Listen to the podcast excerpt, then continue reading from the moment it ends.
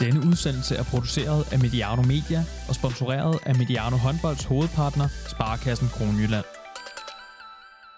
Sidst vi havde en nordmand med som gæst på Mediano Håndbold, talte vi med en norsk landsholdsspiller på herresiden, som blot er 20 landskampe for at slå den norske landskampsrekord. I dag, der skal vi tale med ham, der rent faktisk har rekorden. Steiner E., velkommen til Mediano Håndbold. Tak for det. Man kan sige, at øh, når vi taler med nordmænd her på Mediano håndbold, så tager vi dem fra toppen, vil jeg sige. Men da jeg talte med Bjarne Myrhold i forbindelse med opstarten på den nye sæson, så fortalte han, at det faktisk for ham var en motivationsfaktor at slå din rekord. Så øh, jeg kunne tænke mig at spørge dig, hvad betyder det egentlig for dig at have sådan en rekord? Uh, det betyr ikke særlig mye. Uh, jeg er bekendt med at jeg har de fleste uh, landskamper i Norge, men uh, det er en rekord som uh, er til å stå for fall, så det er helt ok. Så det er ikke sådan, at du, du slår op om morgenen og, og slår dig selv på brystet og siger... Nei, det gjør jeg ikke.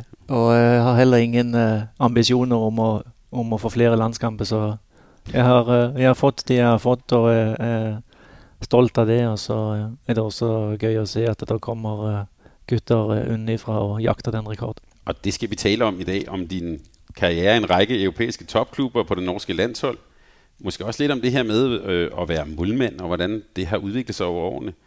Og vi skal også tale om det helt aktuelle omkring det norske landshold, hvor du nu er målmandstræner, og hvor der jo forhåbentlig, eller hvad kan vi sige, formentlig venter et VM i Ægypten forude. Det skal vi også tale om. Men nu sagde du det her med, at du ikke skal have flere landskampe, men i 2015, der gjorde du jo et ret overraskende comeback for, for THV Kiel. Og siden ja. har du ikke spillet håndbold. Savner du det egentlig? Uh, nei, det savner jeg ikke. Jeg har, uh, jeg har vel merka på kroppen mine begrensninger, og, og, det, og det comebacket som var der i 2015, det, det blir eh, det eneste. Det gjør det. Men det her med, jeg tænker også, når man har været topidrætsmand, som du har, og spillet i de største klubber, den der adrenalin og det der med at stå inde på banen, er det noget, man savner, når man holder op?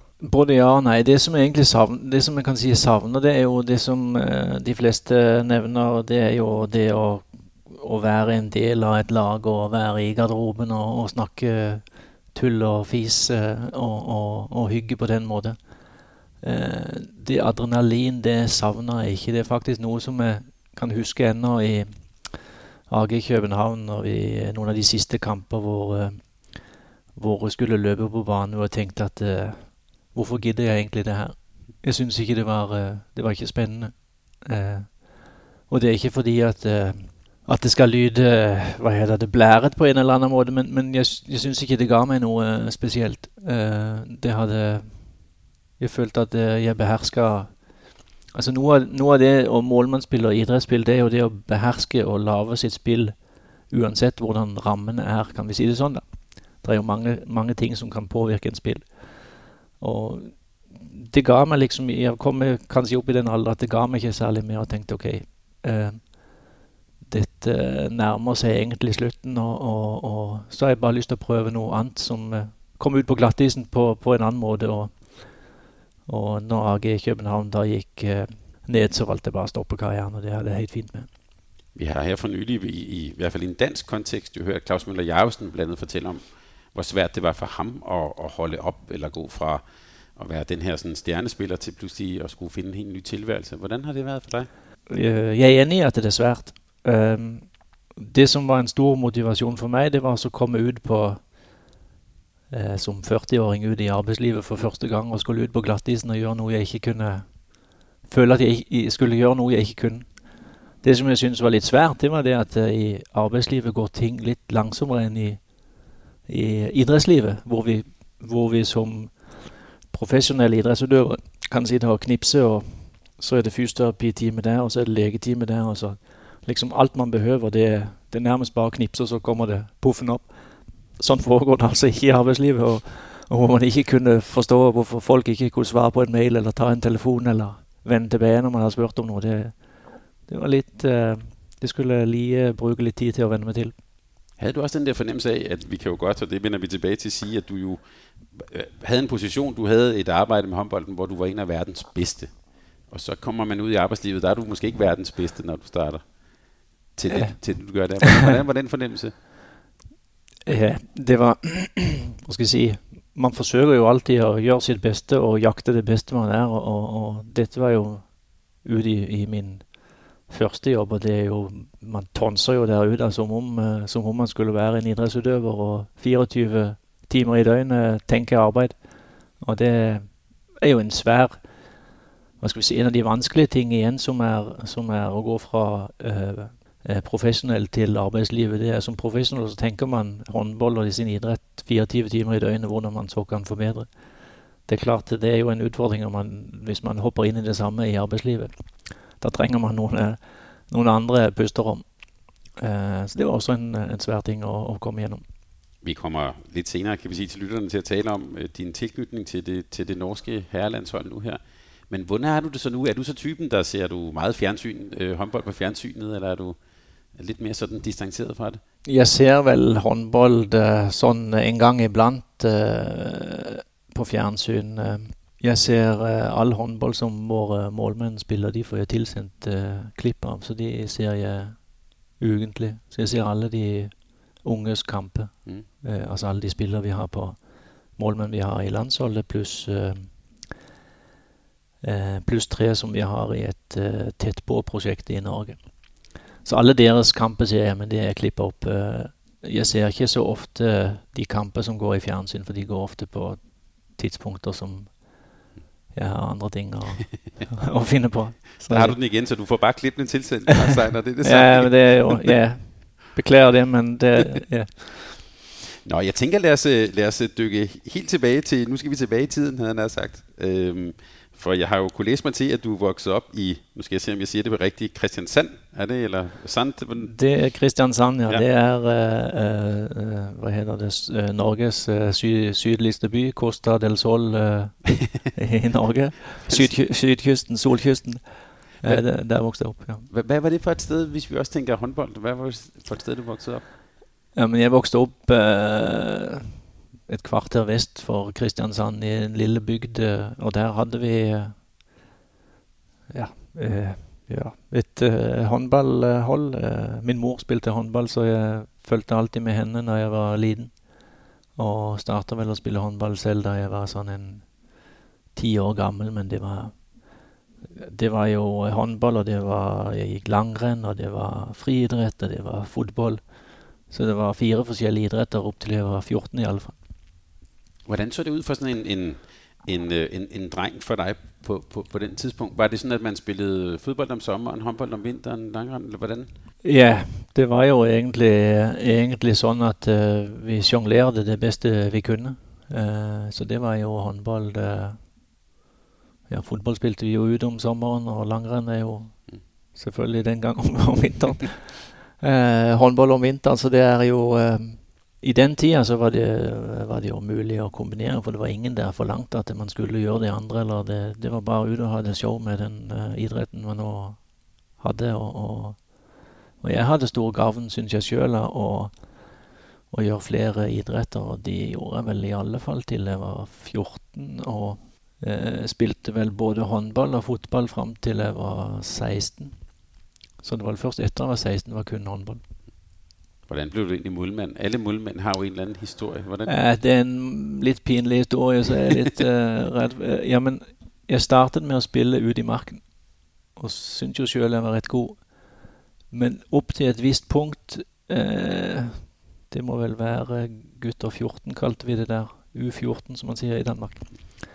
Så syns jeg det ble riktig svært å stå ute i marken, for jeg syns ikke jeg var så god til å finte, og, og det var litt svært å komme til skudd og sånn. så så jeg prøvde å stå i mål, og det syns jeg var riktig god til. Men det fikk jeg ikke lov av min trener, så jeg satte meg på tribunen, og der satt jeg og furtet. Helt til treneren sa det var ok å stå i mål. Jeg tror det tok et par uker eh, innen jeg fikk lov til å begynne å stå i mål. Så jeg furtet meg faktisk til å stå i mål. Så det var simpelthen en, en, en, en viljesprøve mellom deg og treneren? Om, ja. ja. Jeg satt og græd på tribunen og ville bare stå i mål. Jeg orket ikke å spille i marken. Jeg syntes det var altfor svært. Treneren ville gjerne at jeg skulle spille i marken.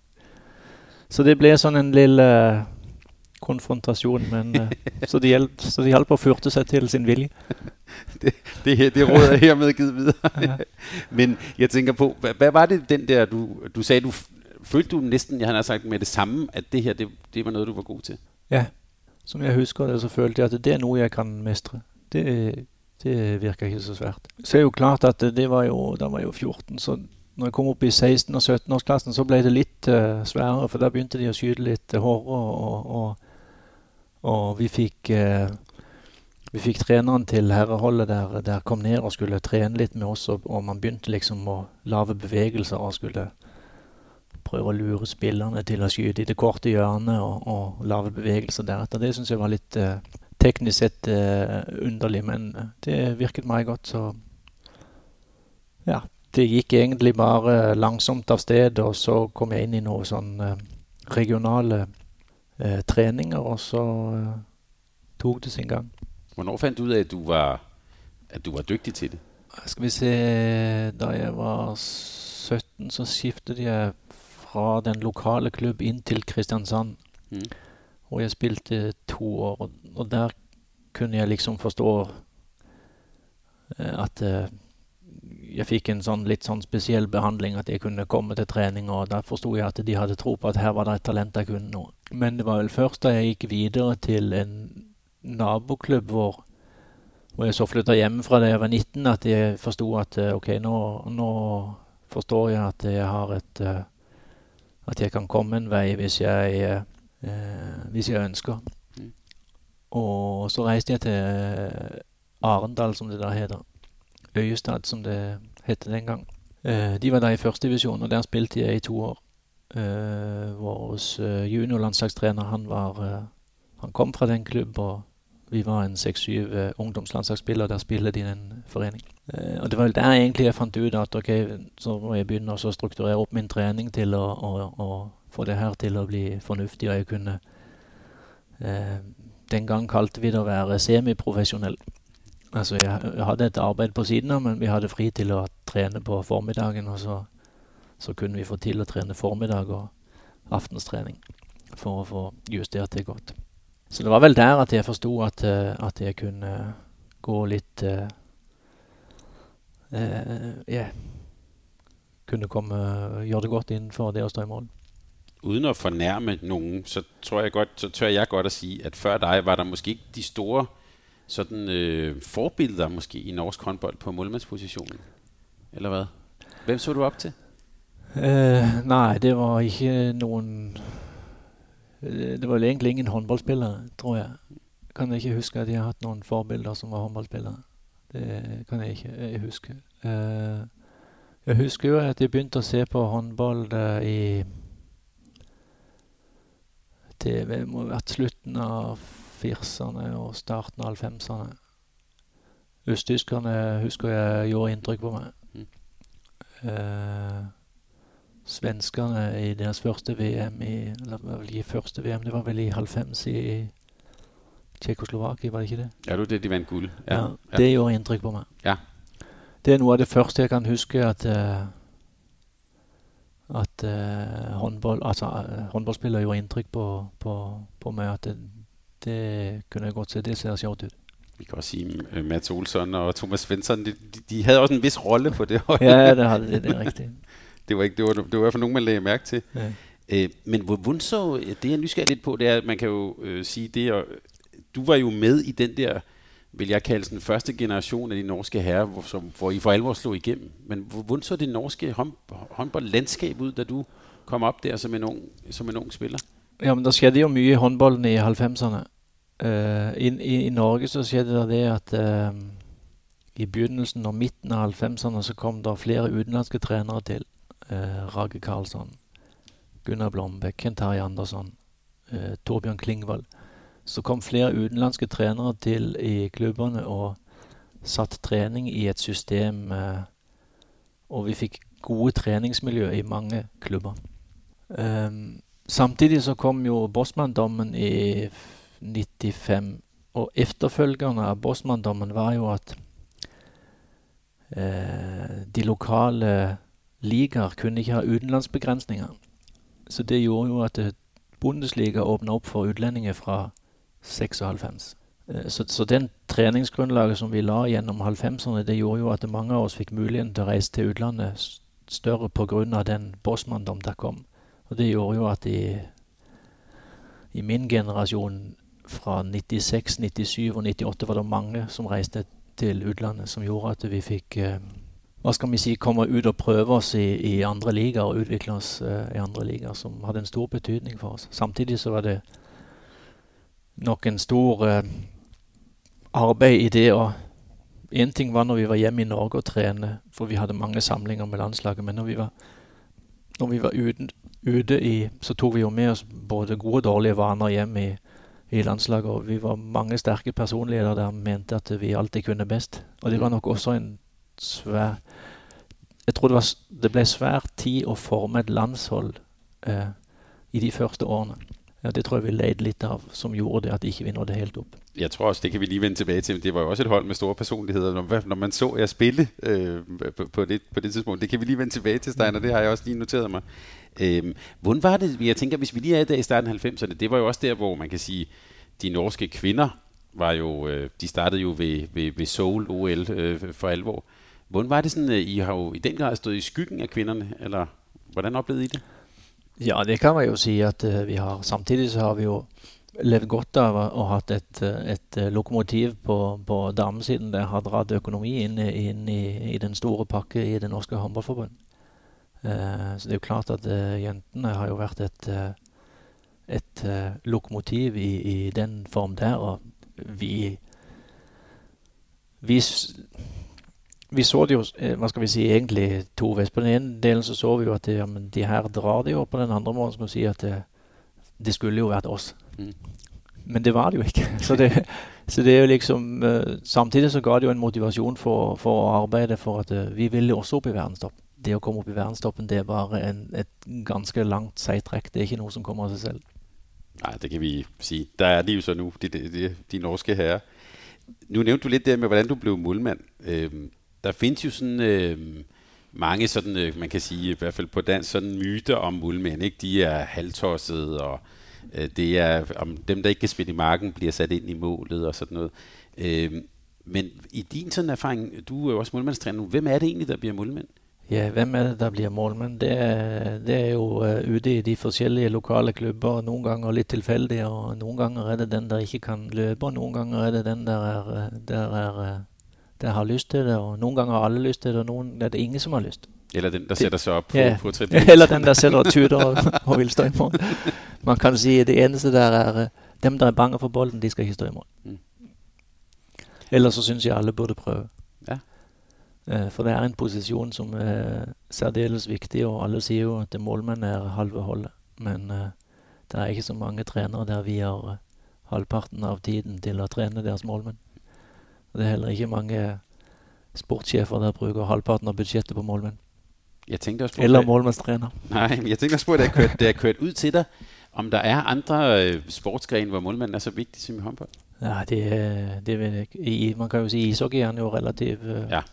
Øh, vigtigt, det må man jo sige.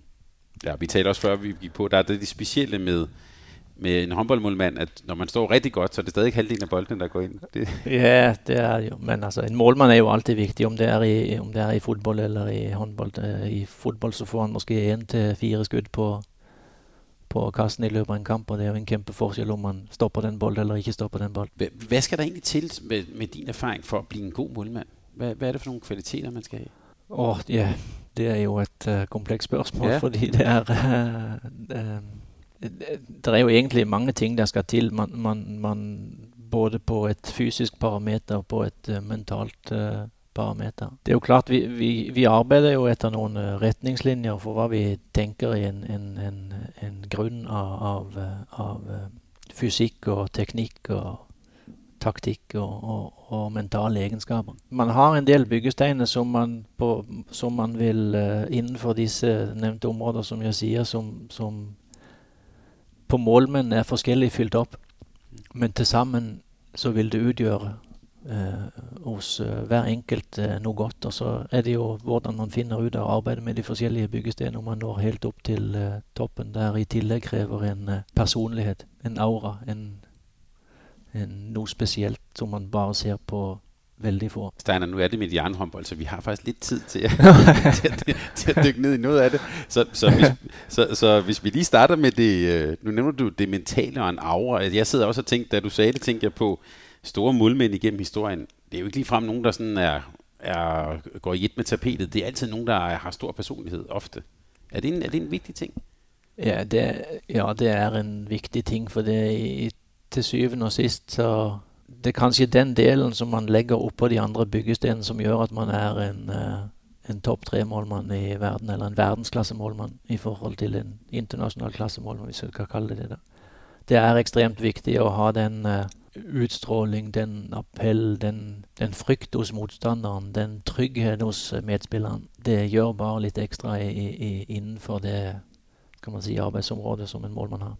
Er det i din erfaring, er det noe man kan trene, eller er det simpelthen er det en medfødt gave man har? Det er noe man kan trene. Eh, jeg tror nok ikke det Jeg mener det er noe man kan trene, det er noe man kan gjøre seg bevisst om. og Jeg tror også det er noe der kommer hen av veien når man har bygd disse byggestenene tilstrekkelig opp og sett hva man mestrer, forstår sin rolle.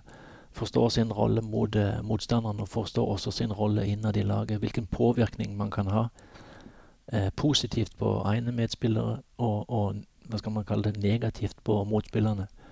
Eh, også imot eh, publikum og, og, hele skal man si, hele settet omkring, eh, omkring eh, kampen.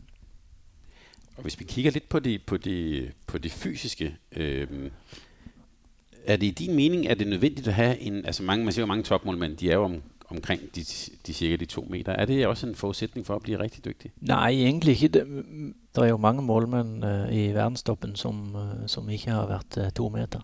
De har bare fylt opp noen av de andre byggestenene på en, mm. riktig, på en riktig, god måte. Når det gjelder det fysiske, så, så er det litt viktig, tenker jeg, å se på hvilke kravspekk vi har. Når vi kikker på landsholdsmålmenn, så behøver vi målmenn der kan spille ni kamper på 16 dager, og som kan bo i en boble i tre-tre-en-halv vekk hjemmefra og fungere i holdet og, og skal, kunne, skal, kunne, mestre det og spise og sove og ha mentalt overskudd og fysisk overskudd til å mestre en sluttrunde. Det er det kravspekket vi har i landsholdet til en målmann. Og så kan man jo tenke ut ifra der hva vil være eh, Hva skal det til for å klare det? Det kan jo være forskjellig. For noen øh, Noen kan hvile mer i seg selv enn andre og bruke mindre energi enn det andre gjør. Så det, det er svært å si at eh, ja, han skal løpe så langt og fort og hoppe så høyt. Eh, det er noen svære parametere. Men vi trenger noen der kan levere topprestasjon på dag ni eller kamp nummer ni i, i løpet av de 16 det. For det er der eh, kampen om gull avgjøres. Så det er det våre kriterier er. Hvordan har den fysiske trening ændret sig fra at du var en, var en ung mand og kom opp til, til hvordan man træner fysisk nå som en målmand? Jamen, den har ændret seg, hva skal vi si Altså, øh, Først selv så trente jeg jo ikke fysisk før jeg var 16-17 år og så ut som en bønnestengel da jeg var, da jeg var 17. Men midt i 50-erne så kom Olympiatoppen, som er eh, Team Danmark, inn i, inn i, bildet i Norge. Og vi begynte å lære de her olympiske øvelser og, og sette styrketrening i, i system. Eh, langt hen av veien opp til midt på 2000-tallet, vil jeg tippe, så var det ofte sånn at eh, eh, ja, man fikk et program. Hele holdet de fikk bare et program, og så, og så trente man det. Eh, der møtte jeg her i København eh, eh, Agne, Agne Bergvall, som var fysisk trener her i, i FC København, og også Mats Meidevi, som gikk mer inn på spesifikk hva, hva, er din oppgave, hvor man kunne liksom legge fram ok, men jeg skal gjøre sånn og sånn, og, og jeg skal arbeide innenfor dette feltet, og her og her er mine utfordringer. Hvor man gikk mer spesifikk inn i, i hva, er, uh, hva er det arbeidet jeg skal utføre, og, og, og hva behøver jeg av, av uh, fysikk for det. Så man kan si at det, det er blitt mer og mer spesifikk for, for hver enkelt spiller og, og, og, hva han skal utføre. Det vil jeg si. Eh, langt mer enn det var i, i, starten av min karriere. Så bare så, så, så vi er med, når du er sted med, med det norske landshold nå, øh, og de norske målmænd, laver de så noe Altså, hva for noen typer øvelser? Laver de noe helt annet enn markspillerne gjør? Ja, i noen fall så gjør de det. Og det er fordi ja, Det er jo også, som jeg sier, at, at kravspekken er litt annerledes. Det er ikke noe hokus pokus eller finne opp en dyp tallerken på nytt. Det var Vi har noen ting som, som vi mener en målmann skal igjennom for å, for å, å kunne være på, skarp. Og det samme har markspillerne også eh, noen ting av, så det er helt naturlig. Nå talte vi om store personligheter i målet. Der er noe du skal hjelpe meg med, Steiner, fordi det har jeg aldri helt forstået. Når man læser om målmænd, så, så kan man godt få et inntrykk der ligesom finnes en, to skoler. Der er en, en svensk stil, som måske går tilbake til Matt Olsson, eh, Thomas Svensson, og så er der lidt den der Balkan-stil. Det kunne være en Arpad Sterpik, som måske har en, en lidt, den der lidt mere sådan, øh, man taler som en Balkan-stil. Mm. Men hvordan, hvis du sådan skal, at, at det, det er vel bare sådan en populær fremstilling. Hvordan tænker du sådan forskellige stile inden for målmænd? Der er jo kommet op nogle sådan forskellige stiler, der kan man sige på, på de, hvor man siger, Balkanstilen er mere stående, og, og hvor man gjerne på nærskud eh, tar bruker kne til albueparader. Eh, gjerne på nærskudd, men er stående både på langskudd og eh, Den svenske stilen er jo mer hva skal man si, siddende og slidende når man vet at skuddet kommer nede. Så det er vel, det er vel sånn en, en, hva skal man si, en sånn definert målmannsskole kommer opp igjennom uh, historien. Og, og, det er jo hva skal vi si, det, det, er jo mer en definasjon av hva er det som er, er, det som er hensiktsmessig mest i, i målmannsspillet å gjøre. Uh, det vil jo være smartere som mye kropp som mulig bak bolden når bolden kommer mot mål. Og det kan det finnes uh, flere forskjellige måter å gjøre i form av hvordan man plasserer seg, eller hvilken paradeteknikk man bruker. Og det er jo der i paradeteknikken og plasseringen vår gjerne forskjellen har vært i gamle dager. Men man ser Man ser eh, I dag så ser man jo mer og mer eh, at disse målmannsskolene er jo blitt eh, litt, eh, hva skal vi kalle det, utvanna. Selv om det i målmannstrener eh, Hva skal man si eh, Målmannstrenerfilosofien fremdeles arbeides mye i Balkan i den stående modellen, men så tenker målmennene sjøl at og utvikler sin egen stil, eh, som blir på en måte individuell og deri utvannet. Også fordi at man kan se Sånn som det er i dag, så kan man jo se alle, alle målmenn og alles kamper, parader alle steder, og så skaper det inspirasjon, og så finner man en fornuftig måte å, å redde en type skudd på, og så trener man på det, og så utvikler det egentlig hele spillet og alle. Og nå må du godt bli detaljeret når du sier en paradestil eller paradeteknikk. Nu kan vi ikke vise det, for nu, nu er vi på, et, øh, på radiomediet her. Men, Jeg kan gjerne vise, men du må utføre. ja. men hva, hva, hva, er det for noe? Uh, som målmann så, så kan man jo tenke seg at det vil være en måske smart å finne en god position, når skuddet kommer. For en god position gjør at man kan ha mest mulig sjanse til å dekke hva man skal der hvor bollen kommer inn forbi vinklene. Og så må man jo velge ut ifra en paradeteknikk hvordan den skal se ut. Om den skal være sittende, stående med to armer, med stående med et ben med oppspark, eller hvordan det nå skal være. Og det er jo her det er ofte hva heter det, skiller eh, gode og dårlige målmenn også, fordi at gode målmenn de utvikler flere typer paradeteknikker. Også i form av det å dekke så mye eh, av målet som mulig. Ja, Det er vel egentlig det jeg mener med en paradeteknikk. Syns det var ganske godt forklart uten, å, uten at du skulle vise det. Og du var ikke, jeg vil si til lytteren, du var ikke oppe på gulvet og vise noe. Men det her med, med, med stien, hva, hva for en stil havde du egentlig selv? Ah, det var noe rot og noe miks av det ene og det andre, vil jeg egentlig si. Uh, jeg har vel fått litt, uh, litt inspirasjon uh, her og der. Selv hadde jeg Mats Olsson som målmannstrener i Var vi tilbake igjen da? Da er vi nok tilbake igjen i 95, 96, 97 eh, inntil Marit Breivik stjal ham til damene. Og, og, og, det er vel sånn første gang hvor jeg liksom fikk litt sånn ord på okay, hva er det som er smart å gjøre. Og, det, var da, det var da fornuftig at man tenkte spesifikt og, gjorde seg opp en mening med målmannsspillet. Så det er noe som jeg har hatt mye mye bruk for uh, seinere. Ellers, ellers, har den vel utvikla seg bare litt i, gjennom årene ettersom uh, hva som var fysisk mulig til, til enhver tid. Eh, det, og, og, og, forsøkte å gjøre det til en Hva skal vi si de senere årene til en mindre Man kan kalle det med mindre bevegelser, men, men stadig med, med, god fornuft eh, bak. Var du også, var du, også da du som spiller, var du en der tenkte mye over det? altså mye meget sånn dypt på analysen? Øh? Ja, kanskje litt, Men en av de tingene som alltid pirra meg med det å være målmann, det var liksom å kunne Det her mentale spill med skytteren hvor skyter, hvor, hvor skyter de spillet, spillet etter skudd. Jeg så selvfølgelig så jeg en del videoer. Ikke sånn at, at jeg satt og tegnet opp i alle situasjoner, men, men forsøkte å finne ut av de, hva skal man si, de vanligste skudd til, til skytterne. Forsøke å finne ut av hva skal man si, eliminere vekk altså hvor, hvor, hvor er det mest sannsynlig skuddet kan komme. Og hvordan skal jeg redde den ballen. Jeg brukte enormt mye, jeg brukte enormt mye tid gjennom min karriere på å ikke å meditere, men, men også se, se meg sjøl redde skudd. Mm. Uh, le, spille kamper uh, hjemme på sofaen i hodet. Spille gjennom skudd, spille gjennom redninger, paradeteknikker. Uh, alt sånt har jeg brukt enormt mye tid på. Like mye tid på som på håndballbanen. Så når du gikk til kamp, så hadde du faktisk spillet kampen innen oppi hodet? Ma mange av situasjonene har allerede, allerede spilt uh, i hodet. Der, der. Jeg tenker litt på, og det kan vi også lige vende tilbake til, men det her med uh, en, en målmann tit, når man er ude, i hvert fall når man uh, på det nivå, som du har spillet, der er man jo tit to målmænd ude.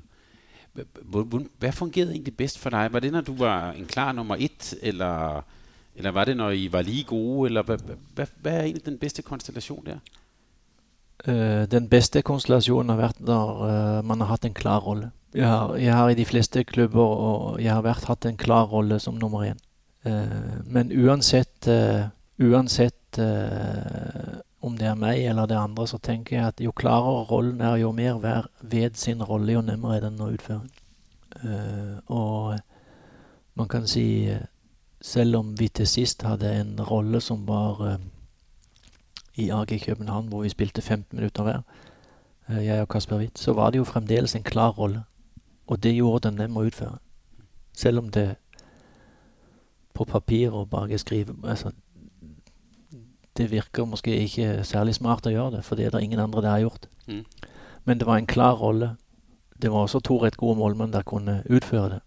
Og måske også to sterke personligheter der mm. kunne respektere hverandre og, og, og, gjøre det. Og så lenge rollen var klar, så virket det også. Uh, men uh, gjennom hele min karriere så har jeg følt at jeg har hatt en klar rolle, og det har helt klart hjulpet meg på veien. De ganger hvor jeg var i en situasjon hvor det var sånn halvveis avklart, så det var aldri godt. Men det kunne sikkert være noen trenere der vil si det er godt vi har konkurranse.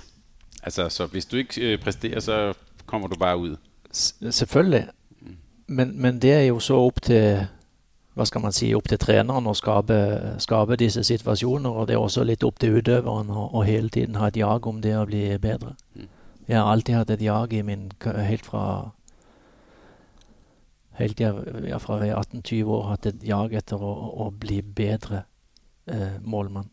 Og det har også vært det, det, som har gjort at jeg har, jeg har uh, søkt nye klubber eller treningsmiljø søkt nye måter å trene på gjennom ganske bevisst flytte klubber for hele tida ta et step eh, og et steg eh, mer. Så det ligger også litt på, på hver enkelt mål, målmann. Man skal alltid ha et jag om å bli bedre. Hvem skifter målmenn ut på det norske landslaget? Altså Per dags dato eller tidligere? Jamen, når I spiller, når I spiller kamp? Nå? Ja. Uh, ja, men Det er jo treneren som skifter ut, men uh, i de fleste tilfeller så forteller jeg treneren han skal bytte ut. Mm. Ja, hva, er det så, hva er det så du kikker efter? Er det at hvis, man, at hvis du kan se et fallende energinivå, eller hva, hva skal man lede efter hvis man skal sidde og kikke på det?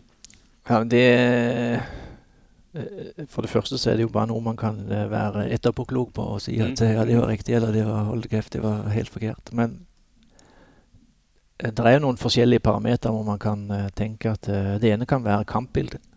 Det trenger ikke ha noe med målmenn å gjøre, men man trenger å gjøre et eller annet for å skifte rytme i kampen eller skifte bilde i kampen. Når det gjelder for målmannens agerende, så ser jeg ofte på hans kroppsspråk. hvordan han snakker til seg selv, hvordan han agerer. er han til stede i kampen? Ligger han ned til venstre og bollen går opp til høyre? litt sånn forskjellige ting som kan eh, Som man da sier at ok, nå er det fornuftig å bytte. Eh, så, så det, er en, det er litt uh, forskjellige ting. Det er vanskelig å si at det er det ene eller det andre, men, men, men det ligger noen parametere i bakhodet, og så blir det en uh, Så har man jo ikke så mange hva skal vi kalle det, vinduer å skifte på. Og hvis man bommer rett, så kan det gå så kan det gå lenge til neste gang, og så plutselig går det for langt. Så det handler egentlig å ta en avgjørelse der man sier OK, nå er det så, så tar vi en avgjørelse. Vi skifter. Og Der er det noen ganger litt problematisk å sitte oppe på tribunen, og, og treneren ikke ser det nede på benken. Mm. Uh, sånn som situasjonen er i dag, så er det det. Så, så der sidder du egentlig om, altså, og jeg tænker også, men øh, de norske målmænd, de forholder sig til dig, og ikke til, egentlig ikke så meget til bænken. Nei, man kan si de forholder seg ikke sånn. De skal være seg sjøl og leve i sin egen boble nede på kampen. Vi sitter ikke og diskuterer hvert eneste skudd, eller uh, Hvis det er en ting i en kamp hvor vi skal ha en uh, kommunikasjon, så, så, har vi, så har vi det. Ellers er det opp til målmennene dem imellom uh, hvor de går ut og enten snakker sammen, de to som er i kampen, eller så er de jo en del av, en del av min hva skal vi si, grunnfilosofi i det å coache spillere, det er jo at de skal lære å tenke sjøl og lære å handle sjøl. Så det er jo opp til meg å forsøke å, å, å hjelpe de til å finne en, en, verktøykasse de kan bruke når de står i mål. Utbygge deres mentale verktøykasse. Hva skal de, hva skal de bruke når de er på defensiven? Eh, hvordan kan de videre utnytte at de er på offensiven? Eh, coache seg selv i form av, i form av eh, ageren eller skudd eller ligger noe skjedd, eller hva skal det være fokus på neste gang. Eh, sånn at de Sånn at de selv De skal ikke være avhengige av at de er der. Men som du selv nevner, nå nevnte du VM-finalen i 1990. altså Håndballhistorien er jo fylt fyldt med sådan nogle, øh, man kan næsten sige sådan nogle psykologiske bytter af målmænd, altså hvor det ændrer et eller andet Thomas Vinton kommer ind og tager et straffekast på et vigtigt tidspunkt og sådan noget. Ja. Øhm, er, er, er, det, er det bedst, at det, kan man mærke det, når man er inde på banen, eller skal der sidde en udenfor og sige, nu har vi det her rytmeskifte, eller nu laver vi det her lille psykologiske øh, skifte måske? Nej, det vet jeg ikke. Personligt synes jeg det er lidt enklere at se, når jeg sitter på tribunen, end når jeg sitter på bænken. Jeg synes ikke det Jeg kan ikke lide at sitte på bænken og, og, og følge kampen. Mm. Jeg, kan, det, jeg synes det er nemmere at se litt høyere opp ifra. Men jeg tænkte på, da du stod på målstegn, hvis der havde, hvis der havde været en eller anden straffeskytte, der havde scoret på dig fire gange i træk, så ville du sikkert tænke, gætter jeg på, det femte, det tager jeg. Eller ja, ja. Jeg, jeg, har, jeg har byttet meg ut selv én gang i, min, uh, i mitt liv, og det gjør jeg aldri igjen. uh, for da fikk jeg så røde ører at, uh, av min trener, Gunnar Blomberg, den gang.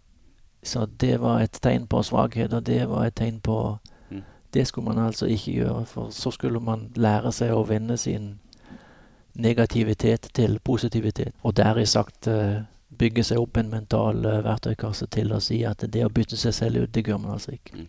Lad os lige gå tilbage til, øh, til du, du var lidt inde på det her med, øh, vi er tilbage til 90'erne nu. Øh, ja, fordi øh, i 97 har jeg læst mig til, der kom du jo til den gamle tyske storklub Gummersbach ja. i, i Bundesligaen. Og lad mig lige starte med at spørge, jeg, når jeg slog op på, det, på, på tyske sider, så stod der, at du havde et, et øgenavn, der, var, der hed Stony. Ja. Hvor kom det fra? Ja, ja. Ja hvor kom det fra? det, det, er, det er noe sånn typisk tysk om at alle skulle ha et, eh, et kallenavn. Ja, et spitsname. Spitsname, ja. Og da jeg kom til Gommersbach i 97 så var det jo en sånn gammel klan med tyskere i, i det hold. Med brødrene Ramota og Holger Løhr og Karsten og, og Gunnar Jæger og, og Oliver Plåmann og hva de alle nå het. Sånn en, en, gjeng med erketyskere, som vi nå kan kalle det. Og der kom det jo fram at alle skulle ha et kallenavn. Og jeg hadde jo ikke noe kallenavn. og syntes det var bare tåpelig. Og, og, så var det Eros Ramota da som kom opp med og sa ja, men du skal hete Stoney. Ja vel, så heter jeg bare Stoney. og gjorde ikke så mye ut av det. Det var, eh, det var ikke noe der sa meg noe eller gjorde meg noe, men uh, det er noe tysk med det der at alle skal ha et kallenavn. Hvordan opplevde du å komme fra eh, den norske liga, og så komme til verdens bedste liga i, i, i Tyskland, og spesielt måske i de år nesten enerådende? Hvordan var det skiftet? Ja, det, det, var veldig spesielt eh, å, å, flytte eh, hva skal vi si, hjemmefra. Og, og, for min bestefar var det jo å flytte til Tyskland og alle ting med ja, den historien der var der. Det var liksom Det syns han ikke noe om. Det var også veldig, veldig spesielt på, på alle parametere med kulturen og hvordan de trente og hvordan de tenkte. Og, men um, vi hadde en svensk trener uh, til å begynne med, Ole Olsson. Uh, og jeg kom ned der sammen med Ian Fo. Så det gjaldt jo på at det var et par stykker vi kunne snakke skandinavisk med. Men det var jo en, det var på den tida en, en kaosklubb. Uh, det var en kaosklubb på ledelse, og det var en kaosklubb av trenere. Jeg tror vel i de Jeg var der i 97 til 99 og hadde sikkert uh, seks trenere i den perioden der. Uh, og det var, det var, kaos med betaling, og det var biler som var vekk, og det var Ja. Vi var gjennom det meste av, av gamle trenerstorheter i, i, i Gommersbach på de to. Ole Olsson var der i to omganger. Peter Ivanisko var, var, der. Thomas Glaat var der. Klaus Brandt var der. Ja, det var, det var kaos, rett og slett. Så det var, det var mer enn noe med å holde fokus på å bare prøve å spille ball. Men du tog så Jeg tenker, hvordan var det Jeg tenker spillemessig. Intensiteten, hardheten de skytter du stod overfor, gjetter jeg også på. Det var noe av et skritt. Ja, det var litt Ja, det var det. Og det var mest det var jo mest det med fysikk og, og hårhet og, og tøffhet og, og, og, skal vi si mye kraft og, lite hjerne, som jeg vil uh, kanskje kalle det. Uh, og det var, et, det var, et, veldig spesielt uh, møte, men enormt utfordrende og, lærerikt å komme ned der på den tida og få, få lov til å, å være en del av det å spille i Bundesligaen på, på med, med fulle, fullsatte haller og, og stor ståhei omkring kampene. Det var, det var en kjempeutfordring. Hvordan passet det deg? Det der, det, også det der press der måske kom på? Ja, men det syns jeg egentlig passer meg Det passer meg godt. Uh, det, var en, det var en, god uh, det, var en, det, var et godt sted å, å, å begynne, kan man, kan man, si det sånn, da. Men uh, ja, eh, jeg hadde gått med det. Jeg hadde helt fint. Men jeg snakka ikke noe spesielt uh, godt tysk heller på det området. Forsøkte å stå i mål og gjøre det beste jeg kunne, og så fikk det bare stå til. Og du hadde måske din, din øh, Du oppnådde i hvert fall de største resultater i Tyskland da du kom til Kiel, storklubben. Ja. Øh, der er du blevet faktisk tysk mester tre ganger. Hva, hva, er det for en klubb? Ja, men Kiel på den tida, det, det var jo i Når kom etter Kiel? Det må ha vært i 99. Ja, du var der i fire år frem til 2003. Ja. Um, det var jo en, en uh, Hva skal vi si Den klubben som var som, som var der hvor uh, alle hva skal man si, nåløyet var trangest å komme inn i. Mm. Uh, den var jo knallhardt styrt av av uh, trener Nuka Sedarucic og eh, manager Ove Svenka. Og vi spilte i Åstsøhallet for den gang uh, 7500 tilskuere. Hadde jo blitt bygd ut siden og endra navn et par ganger. Men og der var det jo alltid fylt, og det var jo Det var jo, det var jo virkelig en drømmeklubb å, å, komme til. Men samtidig så var det jo Hva skal man si? Det var jo hårdt, og det var jo gammel østeuropeisk skole med, mm. med treneren, så man skulle passe på at men nå kom det tiden, og det var ganske strenge regler innenfor å holde seg til om det var, om det var tøy man skulle ha på, eller om det var antall, antall baner man skulle løpe ned etter en kamp, så, så ble det passet på. Hvordan opplevde du ham som trener, som leder? Han var jo en, eh, en fremragende håndballtrener, et taktisk uh, geni. Eh, enormt eh, gode med detaljer og, og eh, egentlig en god blanding mellom det å være kamerat og det å være diktator. Mm. for dem som ikke endte opp med å bli hoggestabben. Mm. Fordi det er alltid en hoggestab i et hold. Så hvis man holdt seg unna den rollen, så, så var han, han var outstanding. Han var hår. Uh, uh, han var en hård hund. Uh, men uh, samtidig, hvis man ikke fikk ros, så lærte jeg meg også Hvis man ikke, hvis man ikke fikk ris med hvis man, hvis man ble latt være i fred, så var alt ok. Han lærte meg mye på, på, på det med tøffhet og kynisme og, og, den delen der i, i Holde. Men det lyder også, når man hører deg, og også jeg har også hørt andre fortelle om ham, det lyder også som en lederstil, der måske ikke vil være gangbar nå? Nei, eh, nei, ikke i det omfang der. Det vil være en, en utfordring. Mm. Det vil det være. Uh, samtidig så er det jo klart at eh, eh Jeg vil jo si at uh, det, det er jo blitt litt sånn eh, Hva skal vi si eh, Myteomspenn at, at han, ja, men han var bare hår, og, og det var liksom ingenting. Men det var, det var noen jokes i, i ny og ne der også. Det var bare ikke særlig mange av dem. Men eh, men i, i, skal vi si i, i dagens eh, Sånn som treningene foregikk i form av Vi hadde jo alltid en relativt hård oppstart med, med tre treninger om dagen. Og, og det førte jo til at vi hadde en Vi var en seks-syv spillere gjennom noen år som gikk gjennom noen ganske heavy eh, kneskader. Og det gjorde jeg også selv, og derfor så reiste jeg fra Kiel i 2002 og ble utleid til en spansk klubb for å få for å få spilletid innen jeg kom tilbake igjen. Så det var jo eh, Det var et hårdt regime, men det ga også resultater. Men du opplevde også, at det var så hårdt, at det også kastet alle de her skader av seg? Eh, ja, det gjorde det definitivt. Eh, det, var, eh, det var en ganske hård belastning vi var gjennom i, i, eh, i oppstarten. Og, og eh, eh, etter årene husker jeg også var, var vi 20 hold i Bundesligaen som gjorde at det, det var flere kamper. Og, og når man da også begynte med eh, Champions League-kamp og Europacupkamper, og, og så ble det ganske tøft. Eh, det var mange spillere der eh, sleit inn år der. Hvordan tenker du med din erfaring på det her, det her don't play the players, og den, de diskussioner, der har vært om, om, om kampbelastningen nu? Ja, men jeg, jeg, jeg, jeg vet ikke hvor jeg skal begynne der. Det er eh, jeg, det, jeg vil si det sånn, det er jo Jeg syns helt klart at det der er, eh, der er eh, for mange skal man si, Totalbelastningen for spillerne er for høy. Utfordringen er jo å finne Hvor skal man så ta de kampene fra?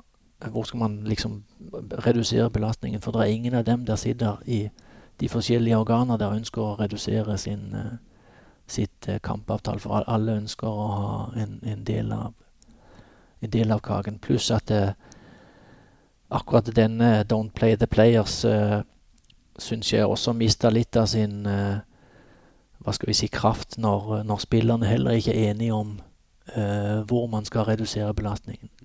Fordi at eh, det er jo stor forskjell på belastningen i Bundesliga og belastningen i den ungarske liga eller i den spanske liga. Og spillerne i Barcelona de ønsker kanskje å spille flere Champions League-kamper, fordi de har ikke særlig hårde kamper i deres, eh, i deres hjemlige liga. Der hvor jeg syns man ser det best, det er jo i Bundesligaen, hvor jeg syns at man skal, der må man kutte ut noen hold. Der er det for mange hold.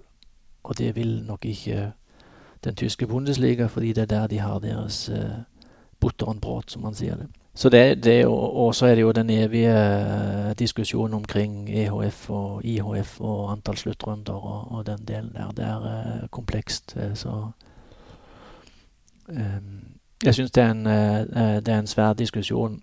Nå i disse dager så er den jo absurd hvordan, hvordan det er. Der, der må jeg si handlingen til IHF eller EHF, eh, hvordan de hvordan de ser på det her, der, der blir jeg munnlam. Det blir du nødt til å si litt mer om, Stein. Den kan vi ikke bare lade hænge.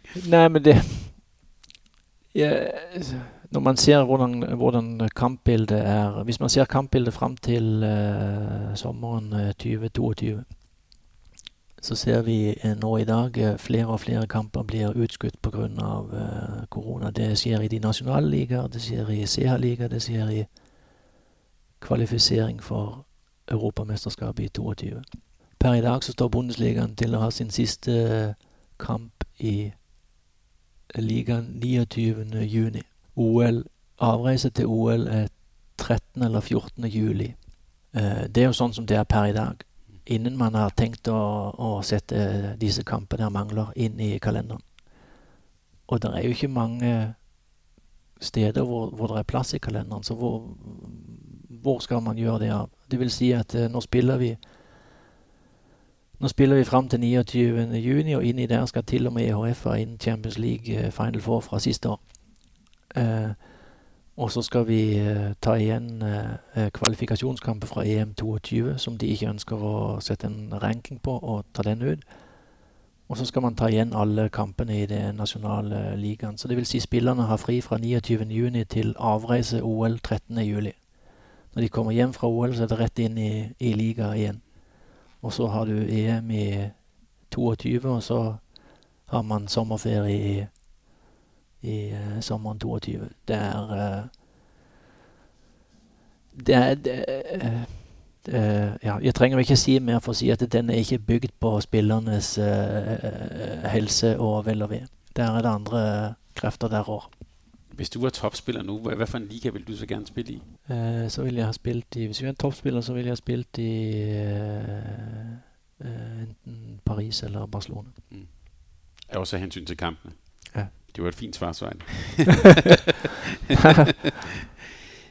vi skal lige tilbage til historikken her, fordi jeg bliver jo nødt til at spørge. Vi sidder jo her, øh, du har været sød at invitere mig indenfor i dit hjem, og det er jo ret tæt på Frederiksberghallen og KB-hallen og, øh, og, og FCK i øvrigt her. Og du kom jo med til den der store satsning i FCK håndbold i 2006. Hvad, hvad var det for et sted? Hvor, han har sagt, hvorfor, hvorfor tog du overhovedet fra Bundesligaen til Danmark? Uh, det gjorde jeg fordi at uh, jeg ønska å spille landshold uh, lenger. Å kombinere Bundesligaen med landshold for meg den gang Det var ikke Jeg hadde en kneskade, og, og jeg måtte liksom redusere noe av belastning. Siste året i Gommersberg i 2005-2006, da kjørte vi 35 000 km i buss. I tillegg til landshold så ble det, det ble bare for Det ble bare for hardt. Og så sa jeg det, ok, hvis jeg skal kombinere det, hvor kan jeg spille en så? Og da var Danmark et opplagt eh, alternativ. Så derfor så dro jeg til Danmark. Hvordan opplevde du den der, hvad kan vi sige, den satsning, der var også på håndbold der i FCK i, de år? Jamen, øh, der og da så opplevde jeg jo som, som spennende, fordi at man var del av noe større nå i, i en by som København, og, og den øh, Uh, alt var på plass. Vi hadde vår treningshall, vi hadde våre uh, ting, alt på et sted. Og vi kunne sykle til uh, Heter det Sykle til trening. Og, og, og, sånn sett så opplevde jeg jo alt Alt var på stell. Vi hadde det riktig godt. Det hadde vi. Så kan man si at håndbollen i FC København det var nok bare en sånn liten gren ytterst på, på treet. Men det lykkes jo å bli danske mestre, i hvert fall i 2008, her i koronatiden der genudsendte TV2 faktisk den finale. Okay. Øhm, og den, den, den, den sad jeg så, fordi der var jo en... Øh, du stod på mål for FCK, og så spillede mod GOG. Eller, ja. Der var sådan en ung mand med. Kan du huske ham? Ja, jeg husker det fordi at øh, øh det, øh, det var vel i bortekampen hvor Mikkel skårte 12-15 øh, mål. Ja, jeg tror faktisk 15. Ja, ja. Hansen. Ja. Og eh, i hjemme, øh, det var jo kamp nummer to. I hjemmekampen da spilte ikke Mikkel særlig mye. Mm. Og det kan jeg huske at jeg tror det var Ulf Schäfert der var trener i GOG på det. Jeg tenkte det er godt at han treneren ikke setter han der unge karen der på, på banen i den første kamp. Så jo, jeg husker litt av det. Hvad var det for en... Det, det jeg tænkte, grund til at jeg spørger dig, Stein, det var fordi jeg tænkte, den der måde at afvikle sit skud på, var, jeg, som målmand tænker jeg vel også var vel noget nyt, du stod overfor der lige pludselig?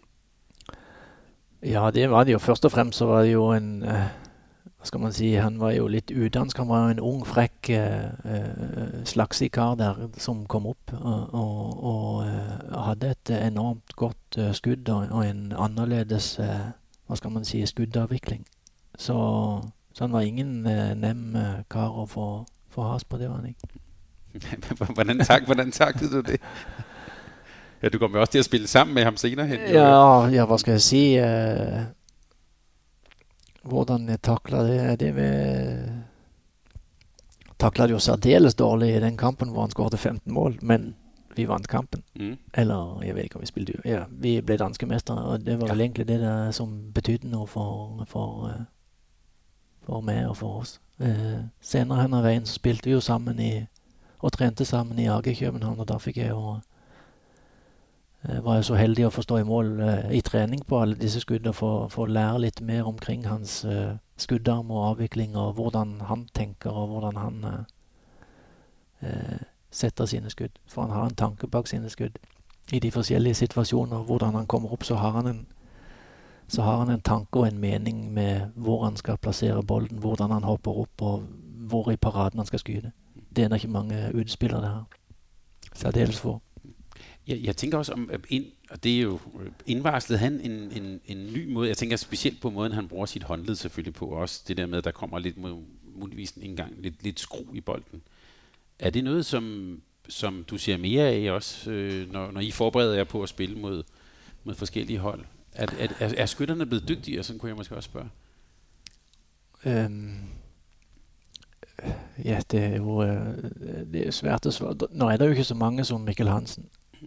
Og det er ikke så mange som Mikkel Hansen utespillere som, som bringer flere fasetter i sitt eh, eh, Hvordan man av, avvikler sitt opphopp eller skudd.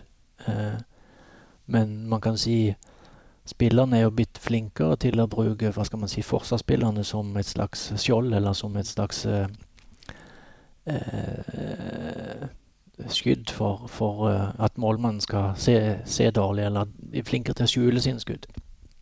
Uh, det er nok en stor, uh, en stor forskjell i det hele. Det er ikke så vanlig lenger. Og, det er ikke så mange spillere som klarer å dele av målet på ja, men her tar forsvarssida, og så her tar målmannssida. Det, det er der ikke mange spillere der klarer av lenger. Fordi, mm. også fordi at skytterne er blitt så dyktige. Så som målmand, der har du ikke det der med, jeg har det korte hjørne, og du, de har det lange, eller i, i så høj grad? Nei, Nej, egentlig ikke. Um, målmannen skal vel egentlig lære seg å gå der bolden kommer. Ja. og i, i, i, mange ganger av tilfeller så er det der, hvor, uh, hvor uh, forsvar forsøker å, å dekke av. Og det, det vi nogle gange har talt om på medianerhåndbold, nogle gange er håndbold jo, vi kan tale meget om det, nogle gange er det ret simpelt, ikke? Du skal stå ja. der, hvor bolden kommer. Ja, det er ret simpelt. Og man kan også sige, og hvis, øh, hvis du har en målmand, der har mange redninger, og du løber lidt kontra, så vinder vi også kampen. Nogle ja. gange, så, det, så nogle ja. gange er det også rimelig, rimelig nemt. Du bliver nødt til lige at sige en lille smule, du var inde på det her, dit makkerskab med, med Kasper Witt, hvor I havde et kvarter hver. Øh, og, du sagde også, at det var to store personligheder. Hvordan var, var I makker? Var I venner? Var I øh, konkurrenter? Hvordan, hvordan var sådan et makkerskab? Uh, vi var vel egentlig makkere og holdkammerater. Mm. Uh, og gjorde det der skulle til for at holdet skulle vinne. Det var vel egentlig vår uh, ja, Ville vel best beskrive det. Og, og det var ikke noe Det var ikke noe Hva skal man si Selvfølgelig så var det jo en konkurranse om det å, å, stå i mål og det å, å, stå godt, men det var mer i form av en konkurranse der, der drev, vil jeg anta, begge to til, til å lage sterkere prestasjoner og gjøre så holde vinner. Det var egentlig drivkraften i det. Så det var en, en man kan si, en sunn konkurranse på den måten? Ja, det vil jeg jo si. Det er jo ikke noen uh, Man kan si det er jo uh, overordnet sett så er det jo ikke et nevnt makkerpar å sette sammen, hvis man ser, hvis man ser i, i bakspeilet, uh, hvor man setter sammen to, to uh, hva skal man si, mål, men hvis begge har vant til å være nummer én og være i rampelys og være i, i framme. Men man kan si AG København så satt jo Klaus og Søren allerede fra starten av eh, merkene på plass med å si at vi spiller sånn. Uh, uh, det, yeah. det, er en svær situasjon, men vi deler ut klare roller. Det er sånn vi spiller, det er sånn vi står for det. Og det er det vi handler etter. Jamen, så var brikkerne lagt, og så var det bare å utføre det. Hadde I præsteret bedre, hvis I skulle ha slåsset om spilletiden? Nei, tror jeg bare det var jeg tror ikke det hadde Det er jo umulig å si. Men uh, jeg kan si det sånn at sånn som sånn som brikkene ble lagt av Klaus og Søren, og rollene ble fordelt, mm. Eh, det var det beste å gjøre i den situasjonen. Og det profiterte vi godt av. Det er alle de kamper vi spillet sammen, et bevis på. Uh, det er ikke mange kamper hvor vi tapte målmannskampen. Det tror jeg man kan telle på en hånd. Ja, eh, ja. Så, så jeg, jeg, tror mye på det, og, og det å utsette klare roller uh, selv om det noen ganger kan være svært å høre en rolle, så, så, er det nemmere å forholde seg til hvis man vet uh, innenfor hva man skal gjøre. og du nævnte, at vi startede samtalen her, da, da du gik til banen der, på banen der til sidst i 2012, der, der havde du midt lidt mistet, hvad kan man sige, motivationen. Ja, på en måte så hadde jeg det. Jeg følte, jeg følte liksom ikke håndballen den, den ga meg ikke særlig mye mer. Uh, jeg følte jeg var kommet til et punkt hvor jeg skulle uh, videre i mitt liv og utfordre meg med noen andre ting. Før vi lige siger, øh, øh, før jeg lige ønsker dig held og lykke med det, med det fortsatte arbejde på landsholdet her, så kunne jeg godt tænke mig lige at, at spørge lidt til det norske landshold. Vi startede jo samtidig med at sige, at du har landskampsrekorden. Du fik debut allerede som 22-årig i 1995. Kan du huske modstanderne i den kamp? Det må have været Azerbaijan. Ja, præcis. Det var, jeg tænkte, det var lidt usædvanlig modstand. Ja, det var, en, øh, det, jamen, det var, på, det var i Kristiansand faktisk. Mm. Jeg ved ikke hvilken type kamp det var, men... Uh det, var en, øh, det er vel den eneste gang, vi har spilt mot, mot øh, det. Men, men hvordan så Nord, da du kom inn på det hold, hvordan så det norske landshold den gang? Ja, det var det. Hvordan så det ut? Um, det var vel et landshold i, i en uh, Hva skal vi si Som var prega av um, uh, også noen sterke personligheter i eliteserien hjemme i Norge. Samtidig som det var én og to uh, uh, utenlandsproffer. Um, og det var jo midt på denne tida hvor det, hvor det ble uh, hva skal man si, fra 95-96-sesongen, hvor det først hvor det åpna opp for, for utenlandske spillere i Tyskland f.eks., som gjorde at vi på en måte mista litt av hva skal vi si eh, Det momentum de norske eliteserieklubbene hadde i Europa. Fordi de beste spillerne reiste ut. Mm. Eh, og det var også en, en, periode hvor vi sleit med å få, få kvalifisert oss til uh, sluttrunder. Uh, også pga. kvalifikasjonsmetodene uh, som var den gang. Men vi kom til VM i Japan i var det 97? Ja, det er 97, ja. Og det var jo eh, kjempestort for oss å, å komme over der, så det var en spennende tid. Og man kan så si opp igjennom nullerne, der begynte jo å spille. Ja, I var i hvert fall med ved de fleste VM'er der, øh, og, og du nævnte også, at det var også et hold med store personligheter. Vi kan si Christian Schelling, Håre Tveten, Frank Løkke, Glenn Solberg med videre, der selv. Hva, var det for, hva skete der i de år der? Altså, I ble jo bedre og bedre frem mod EM i 2008, kan man sige. Ja, hva skjedde i de år der? Vi, vi ble vel, hva skal vi kalle det, halsende litt etter på det holdmessige. Vi var flere gode individualister. De var gode i sine lag, men vi hadde, vi hadde det kanskje svært med å fungere som et hold innenfor skal man si, tre uker i en boble i en sluttrunde. Eh, og det førte vel til at eh, vi aldri nådde helt opp. Det er ekstremt viktig i et hold å ha Når forutsetningene er som de er i, i, i sluttrunder, og, og, vi er samlet sånn at, at det holdet er homo, homogent. Det fungerer. Man har klare roller. Man, man vet hva man kan forlange av hverandre hele tida, og hva man kan forvente. det er ekstremt viktig å ha masse av disse skal man si, eh, X-faktorer eh, satt på plass og i en boks, og det hadde vi ikke den gangen. Man kan i hvert fald sige, jeg kan huske optakterne til mange af de der slutrunder. Der sagde man altid, nu kommer Norge. Øh. Ja, men sånn er det. Og jeg tror jo, uten at jeg kjenner den danske historien eh, godt, så tror jeg nok Danmark også har hatt en lignende periode over en ti-tolv år hvor man alltid har sagt 'nå kommer Danmark'. Ja, ja.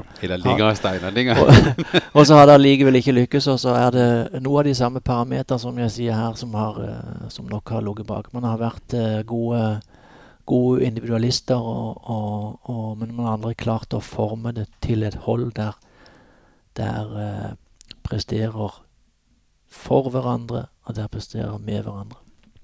Og det her EM 2008, hvordan, hvordan tænker du tilbage på det? Altså der var I jo, for at sige det som det er, der var I jo godt nok tæt på. Ja, der var vi også gode, men uh, ja, hva tenker jeg tilbage på det? Igen, det var vel egentlig der, hvor vi havde bedst mulighed til at, til at få en medalje. Vi var flere spillere i vores bedste, bedste alder. Uh, flere spillere i nogle af de bedre klubber i, i Europa, og uh, og hadde vel egentlig gjennom gruppespillet med Danmark og hva heter de Montenegro Og Russland. Og. Russland. Ja. eh, hvor vi tar eh, rent bord og eh, kommer inn i et mellomspill hvor vi så spiller to uavgjorte kamper og taper én, tror jeg. Og så ender opp med noe femte-sjetteplass. Eh. Det var også en tid hvor vi spilte mandag, tirsdag, fri onsdag, kamp torsdag. Mm.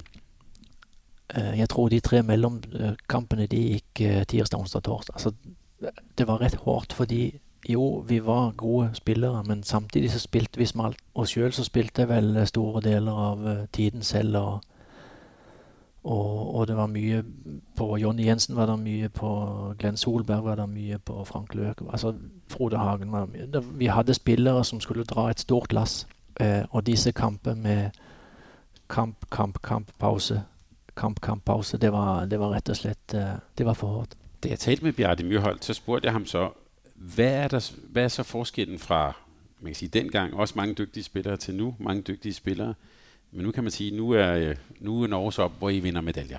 Mm. Og han sagde, så spurgte jeg så det helt oplagte spørgsmål, hvad er forskellen? Og så sagde han bare, Berge og Sargussen. Er det så enkelt? Eh, ja, hvis man skal svare rett kort, så er det så enkelt. Fordi at uh, mange av de ting som vi har snakka om som har vært utfordringer til, uh, til oss gjennom årene, det kan man si går tilbake på Mange ting går tilbake på lederskap. Hvordan utformer man lederskap, og hvordan får man satt tingene sammen. Og, og også selvfølgelig så har vi en ener i, i Sander Sagosen som bare er outstanding. Samtidig så har vi også flere flere andre særdeles dyktige spillere. eh, gjerne enda bredere enn det vi var tidligere om årene. Eh, men det er jo helt klart eh, Sander er en, en eksepsjonell dyktig spiller. og Han er fremragende og har et hold. Han er ydmyk, han er hårdt arbeidende, han er inkluderende. Han, han girer seg selv, og, og, og det er bare en fornøyelse å ha han i et hold. Det der med at komme op og altså gå fra at være rigtig gode, som I var, men og så komme helt op og, og, og vinde medaljer, hvordan oplever, er det sådan et er det sådan en mental step, man skal tage? Nå har vi ikke vunnet gull ennå. Nei. Eh, så eh, helt eh, der vil jeg ikke snakke ennå. Det vil jeg først snakke når vi har vunnet gull, og når vi har vunnet gull igjen og igjen. Mm. Det er det vi går etter. Og vi eh, ønsker å ta steget opp, og vi, vi snur eh, Vi snur hver dag hver en stein hvor eh, vi eh, mulig kan finne noen eh, promille eller noen prosenter for å bli bedre og, og til å komme opp i toppen. Så for oss er det stadig en eh, stadig en jakt. Det, det, å være i toppen er ikke noe man er, det er noe man hele tida skal bevise. Og det er sånn som vi ser på det. Vi ønsker å, å bli bedre. Vi, vi kjenner selvfølgelig til våre kvaliteter og mener selv at vi kan slå alle. Og det er også det vi går inn til i hver en sluttrunde eller hver en kamp. Men eh, vi kommer aldri til å stoppe eh, jakten på å bli bedre. Vi kommer aldri til å stoppe jakten på gull. Og selv om vi har vunnet gull en gang, om vi skulle komme der, vil vi aldri stoppe jakten på å vinne neste gull. Det var mye snakk, i hvert fall i Danmark og danske medier ved siste EM om, at øh, øh, man kan sige, Berkes øh, stil er jo meget en klar rollefordeling. Han spiller, man vil sige, smalt. Øh, og at så var der nogen, der sagde, løb kræfterne lidt ud for Norge til sidst. Hvad, hvad, hvad tænker du om det? Eh, Det kan godt være, og det er lett å sitte og si i etterkant eh, den ene eller den andre eh, vei. Vi, vi forsøker selvfølgelig hele tida å kikke på hva vi har gjort, og se om, om det er noen ting som vi kan gjøre bedre til neste gang. Og, og i noen ganger så kan det godt være at vi har spilt for smalt, og noen ganger så har det vært nødvendig. Til syvende og sist så kan vi si at det er hardt å komme til toppen i en sluttrunde, for, for det er ni kamper på 16 dager. Og det er mange ting som spiller inn, både på og utenfor banen, om, om, eh, om spillere både som enkeltindivider eller som hold presterer det beste. Og vi tror jo på at det er sånn som vi arbeider, så vil det en dag være oss der står på topp. Man kan så si at øh, efter en, en, en vild semifinal, så havde I jo kræfter nok til at vinde bronze. så, Ja, så er vi jo tilbake på en sånn, hva skal man si, en, en viljeting. Og det er jo ja, at, det, at det endte sånn i, i semifinalen mot Kroatien, det er jo mer eller mindre hva skal vi si, tilfeldigheter, kan man kalle det. Og så er det jo noen ting uh, i et mesterskap der er vanskelig at Vi kan si VM i 2017 så, så hadde vi jo en hviledag mindre enn Frankrike innen finalen. Og uh, sånne ting spiller jo også en ganske stor rolle inn i det hele. Hvordan, Men, har, hvordan har du det egentlig med alle de der tilfeldigheter tilfældigheder, der er i håndbold? Altså jeg tænker, hvis vi nu tager den her semifinal, ikke? der er et skud på stangen på stolpen, så rører de ned den anden ende. Ja, det er... Uh, ja, det, det, er svært å si, men, uh, men en gammel skiløper fra Sverige som heter Ingvar Stenmark, han sa det at uh, jo mer jeg trener, jo mer uh, tur har jeg. Mm. Så vi ser det på sånn at vi Når det er sånn, så er det sånn. Så må vi, vi må trene så best vi kan og, og, og gjør, legge stenene så godt vi kan for at det skal bikke vår vei. Det er klart det er, det er opp- og nedturer, det er frustrerende, og det er det, er mange, det er jo en følelsesmessig rusjebane mange ganger man går igjennom i, i kamper. Men det er også det der er litt fascinerende med, med, håndbollen og idretten. Om det er enten hjemme i stolen til, uh, til Gudrun på, på Firs, som hopper opp og ned, og, og, så har man vunnet og så har man tapt, eller om det er hjemme hos mine foreldre, eller om det er på benken eller på tribunen, så er det jo, det er jo enormt fascinerende idrett vi, vi arbeider med. Og det er jo også derfor, mange av oss godt ikke, ikke kan lade det være, kan man si. Det, der, der, der, er en fascination.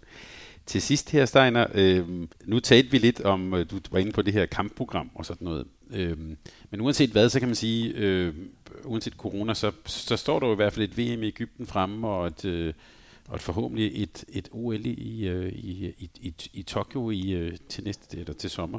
Hvordan arbejder I frem mod det? Det er jo klart at vi har øh, vi arbeider jo som at, at det er Eh, nå i den situasjonen vi er, at disse sluttrunder de skal faktisk spilles. Eh, og vi har lige vært samla en uke nå i, med landsholdet her. Og, og fram mot VM så har vi jo tett kontakt med spillere og ledere. Og, og, og hvordan vi best mulig kan forberede oss. hvordan vi treningsmessig kan gjøre ting. hvordan står vi best mulig rusta til den dag vi Eh, vi møtes hver enkelt, både på, på, det fysiske og på det mentale og spillemessige. Eh, så vi har en tett dialog med alle spillerne hvor vi kan hele tida arbeide med å optimere hverdagen de er i nå, men samtidig gjøre de forberedelser som det nå er mulig å gjøre i dette kampprogrammet som de står hjemme i deres eh, hverdag i. Så det er tett oppfølging og, og så er det ikke så Så er de jo hjemme i, hver, hver især i sine klubber, men de fleste er jo fulltidsprofesjonelle og har 24 timer i døgnet, så det gjelder bare å bruke dem godt. Og Nå fortalte du, at du jo får tilsendt klipp med, skal vi si, dine målmenn øh, løpende. Har du så også en løpende dialog med dem?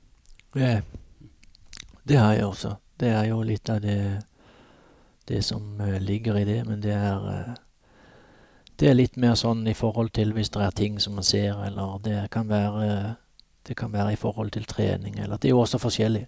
Jo, vi har noen målmenn der ikke trenger eller ønsker all verdens oppfølging, og noen og trenger bare en bare et oppkall i, i ny og ne og høre hvordan tingene er. Og noen trenger litt mer oppfølging eh, i form av det. Samtidig så er det viktig for meg, for meg og for oss at vi er tett på for å vite hvor de står til enhver tid, så vi ikke vi skal eh, gitte oss til hvilken mental og fysisk til, tilstand de kommer i når de kommer til samling. Vi har jo ikke særlig lang tid når vi møtes, så jo flere ting der kan være avklart på forhånd, jo nemmere er det å prestere og utøve noe i den tida vi er sammen. Steiner, takk fordi vi måtte komme forbi og besøke deg her. Ja, bare hyggelig. Tak fordi du lyttede til en podcast af Mediano Håndbold. Hvis du kunne lide udsendelsen, så husk at abonnere på Mediano Håndbold, der hvor du hører podcasts. Så får du den seneste udsendelse serveret direkte til dig. Du må gerne fortælle dine venner om os, og husk at følge os på Facebook, Twitter og Instagram.